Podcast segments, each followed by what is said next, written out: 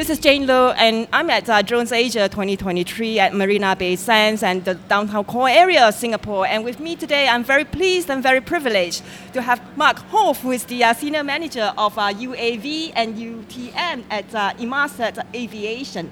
So thank you, Mark, for joining us today. Good morning, Jane. Pleasure Thank- to be here. Yeah, thank you. So, um, Mark, you're going to be talking to us about uh, UAVs uh, in aviation 2.0. So I thought we can talk about, you know, that from three angles: about the users' adoption, about technology, and of course about security and uh, safety, which is a big concern for many people.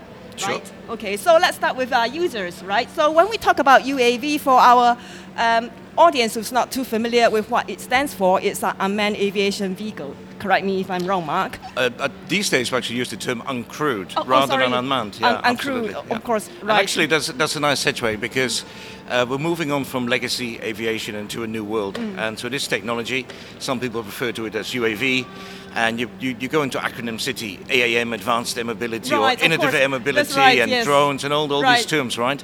But ultimately, what we're talking about, we're talking about the next generation of aviation coming Right. through. And, and part of that journey is making sure that we, we learn from the past and take away what's good, but equally improve um, based on what we know today and apply those lessons also. So one of them is, is that we move away from gender-specific type terms and we make it accessible to everybody. So these days we call it uncrewed aviation. Thank, thank you, Mark, for that uh, explanation. So uh, when, we, when we talk about uncrewed aviation, right? Um, so we are talking about use cases in the uh, areas of uh, remote sensing, surveillance, uh, surveying. So a whole lot of uh, use cases compared to the old, I guess, the legacy world of aviation. So tell us about all these uh, new potential use cases and applications. Absolutely. So if, if you compare legacy aviation to this new world of aviation 2.0, the legacy aviation ultimately is about moving passengers from, from destination A to destination B and, and moving cargo, and that, that is their core business. Um, the big difference with aviation 2.0 is, is that it's driven by the business community. So you have a um, the business community will look at use cases and business cases that are driven from a um, commercial perspective rather than from a legacy aviation perspective. So they apply these new technologies, which are using these uncrewed platforms, and they create a business case around it, and then really it starts falling into an aviation world. So the segmentation within aviation 2.0 is interesting. It's very diverse. Uh, it goes all the way from uh, Cessna type uh, uh, aircraft uncrewed for cargo transportations in, say, Africa, all the way down to smaller, what we call drones or quadcopters. Right, of course, yes. That can be used for inspection and surveillance. What we do at Inmarsat, we basically have four classes where we segment it into. Right. We have inspection and surveillance. Okay. Then we have cargo, small cargo, small uh, cargo, larger cargo, say more than 100 kilograms. And then we're looking at urban air mobility, air taxis. Right. I'll come to that question later. Sure. and, and if I could just give you one example, the, the part of the industry that is taking off today, no pun intended, is inspection and surveillance, and, and to a degree delivery. Um, and this is all about the blindest technology for, for good. We call it drones for good. So an example could be um, COVID vaccination deliveries in remote locations. Right. Um, there might be particular uh, deliveries around uh, medical deliveries in Africa or the World Food Programme by the United Nations. So those are the kind of use cases that we apply uh, using this new technology. Another one would be the ecosystem, bird wildlife. If you have the remote islands in, in the Pacific uh, where we want to avoid any type of contamination, maybe rat infestations. So we use these technologies to access remote islands or remote areas and make sure that we deliver um, on the business case, which is about making the environment that we live in just a, a better place to be in. So talking about new technologies, right? So Inmarsat, I think a lot of the audience um, or our audience will be familiar with Inmarsat in the areas of satellite and satellite communications technology, right? So if I understand you right, uh, you are transferring or transforming or translating some of these uh, technology that you are very good at, harnessing, you know, the, uh, the, the, the, the features and using them in drones or aviation 2.0. Is- Tell us more about that. That is correct. So, so at its core, Inmarsat operates a constellation of satellites. There's 15 of them in orbit today, and they provide a data link service from the satellites to planet Earth. And they can be applied in the maritime sector. Uh, they can be applied what we call enterprise or land services, uh, but also aviation. So what we have done is we've taken our core technology that we apply in aviation, commercial air transport. We miniaturized it, and if I could just Right. oh crikey, there we are. So if I just take this this terminal here, this is a um, an L-band terminal, which is specific, specifically designed for the use in um, uncrewed aviation. So it's smaller, it's lighter, power consumption is less, and it's also a lot more affordable from a capex uh, perspective. Then So this is like 300 grams, if I understand that right. is correct. Yes, yeah. So that's a 300 gram terminal, and this is all in. So this includes the antenna. So it's one what we call LRU, so line replaceable unit. Uh, equally, we even have a smaller version. oh, right. Okay. So this is a full SATCOM terminal, bar the antenna. So say you have an operator that has a platform that are concerned about weight and balance of Yeah. the aircraft, or maybe uh, blades like a quadcopter. Right. You can have the antenna in a separate place, and this is a real game changer. This is unique in the industry because it uses the Inmarsat, what we call the L-band network, which Right. is a connectivity data link that we Yeah. Mm, apply in commercial and transport. So that same data link, and then we use this new hardware, this new technology, which fits on these smaller platforms that are being used in aviation 2.0. So this is extremely exciting. This is a real game changer. So you talk about L-band, right? So tell us how important and why is it important when it comes to drones? Yeah, so uh, without getting too technical about it, but it's a really good question and really important to highlight this. So uh, for satellite communications, you have different types of, of data link. Uh, you have KU band, KA band. Won't go into the details, but for example, KA band is more for passenger Wi-Fi. But then we have this L-band frequency, so it's a smaller pipe, um, but it's better resilient. So that Hmm. pipe is basically re- weather interference, rain interference. Okay. And that's why that data link is being used for commercial uh, transport. So we're looking at CPDLC, so controller pilot data link communications, FANS communications for commercial air transport, for uh, aircraft to communicate with air traffic management. It's that data link because it's safe, it's secure, and it's an extremely stable link. So we're applying those same standards that we use for commercial aviation for uncrewed aviation. And of course, uh, when it comes to uncrewed aviation, reliability is a big, uh, well, important critical factor. So that's why you have this L-band as, as well, if I understand you right. Absolutely, co- completely spot on. So safety is, is critical. Right. You, you know, we always say in aviation you have three priorities, and they are safety, safety, and safety. That, that's you know that's how we approach the topic. We have to um, understand that the volume of traffic is going to increase significantly with this new technology. Yes, that's right. So how do we manage all these platforms in this airspace that sits around us? And it's one thing flying a platform in a remote location, say a railroad inspection in Canada or Hmm. uh, oil platform inspections out, out, out in the water, uh, all the way to air taxis maybe in an urban environment.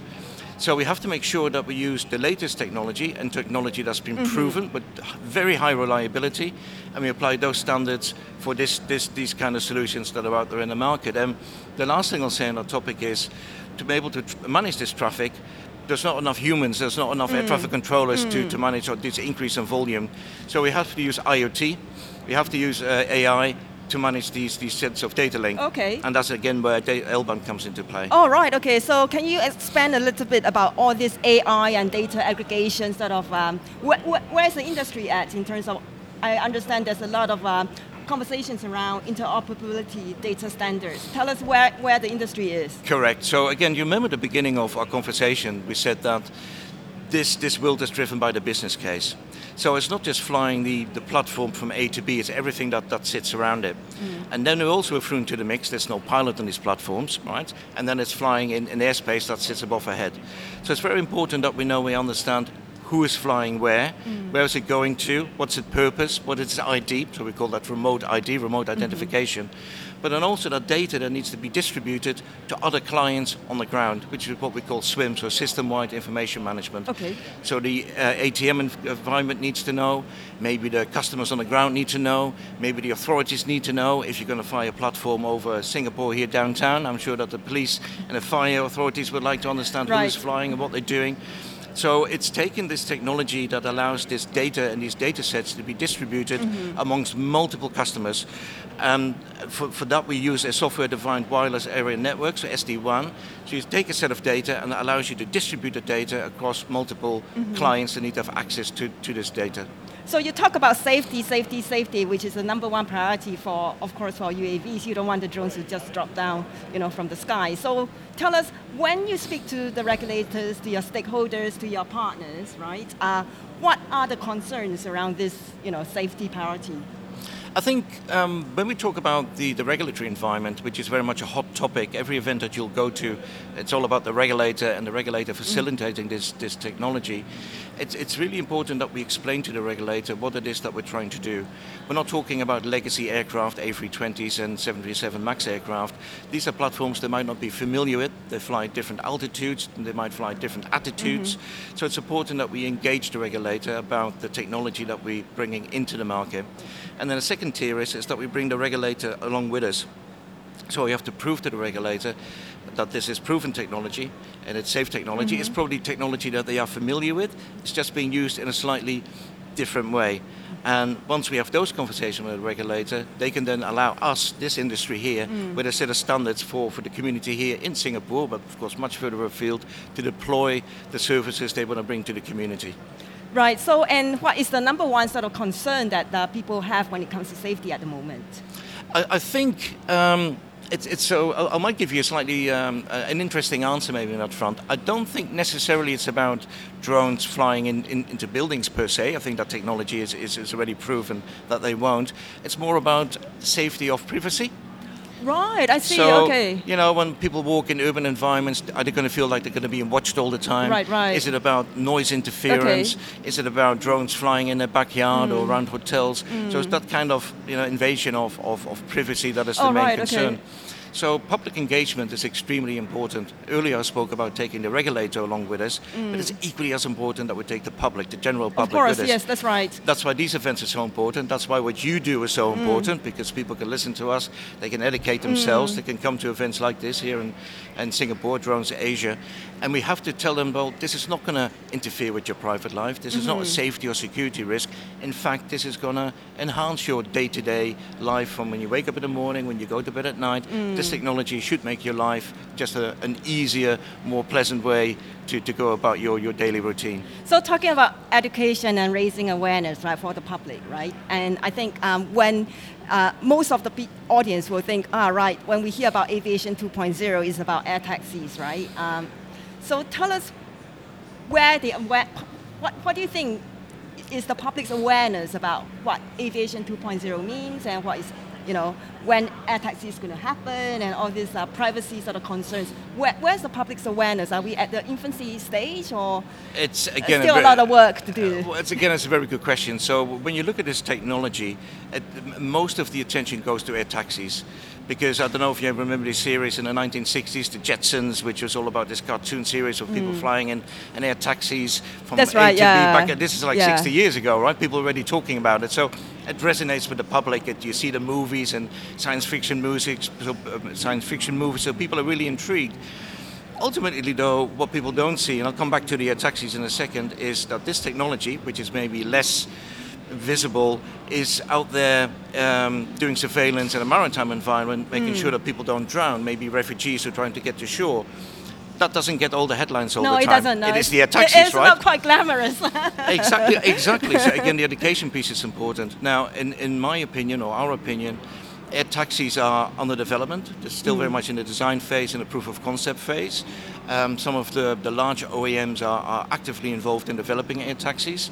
It will come. I think it will be a phased approach. Um, by some. Some organizations want to go completely uncrewed. Some companies want to go maybe with one pilot. I think initially the use case is going to be in cities like, like Singapore, but also cities like Dubai, maybe flying from, from the airport to the Burj mm. Khalifa.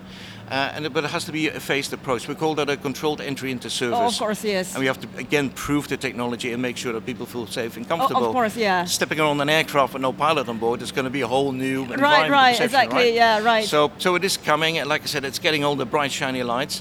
Uh, it's very exciting, of course. Um, ultimately, it's what they call, you know, a, a game changer probably about five, six years away before you're going to see it in any great, great numbers being deployed. Five, six years, that's not too long. Which is not too long, no, absolutely. So it's before you know it, in, in five years when you come to this show again, you know, we'll have air taxis taking you, and I will, your hotel to You conference. and I will be sharing an air taxi together, for sure. That'll be fun. Absolutely. Right. So on that note, thank you so much, Mark, for your time today. Thank you. My pleasure. Take care.